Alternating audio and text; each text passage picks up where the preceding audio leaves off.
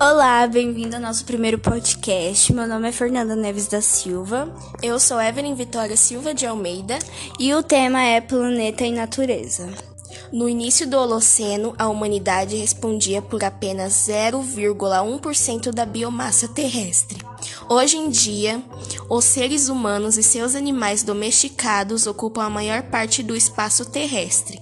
As áreas ecumenas ocupam 97% da área global, deixando apenas 3% para as áreas anecumenas. A civilização ainda tem a ousadia de estabelecer jardins zoológicos e aquários, que na realidade são prisões para a exposição dos animais selvagens, privados de liberdade confinados para o deleite e a curiosidade dos humanos.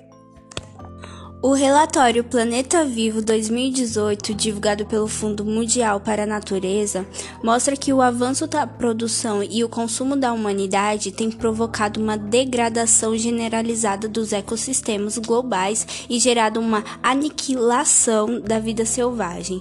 A população de vertebrados silvestres, como mamíferos, pássaros, peixes, répteis, anfíbios, sofreram uma redução de 60% entre 1970 e 2014.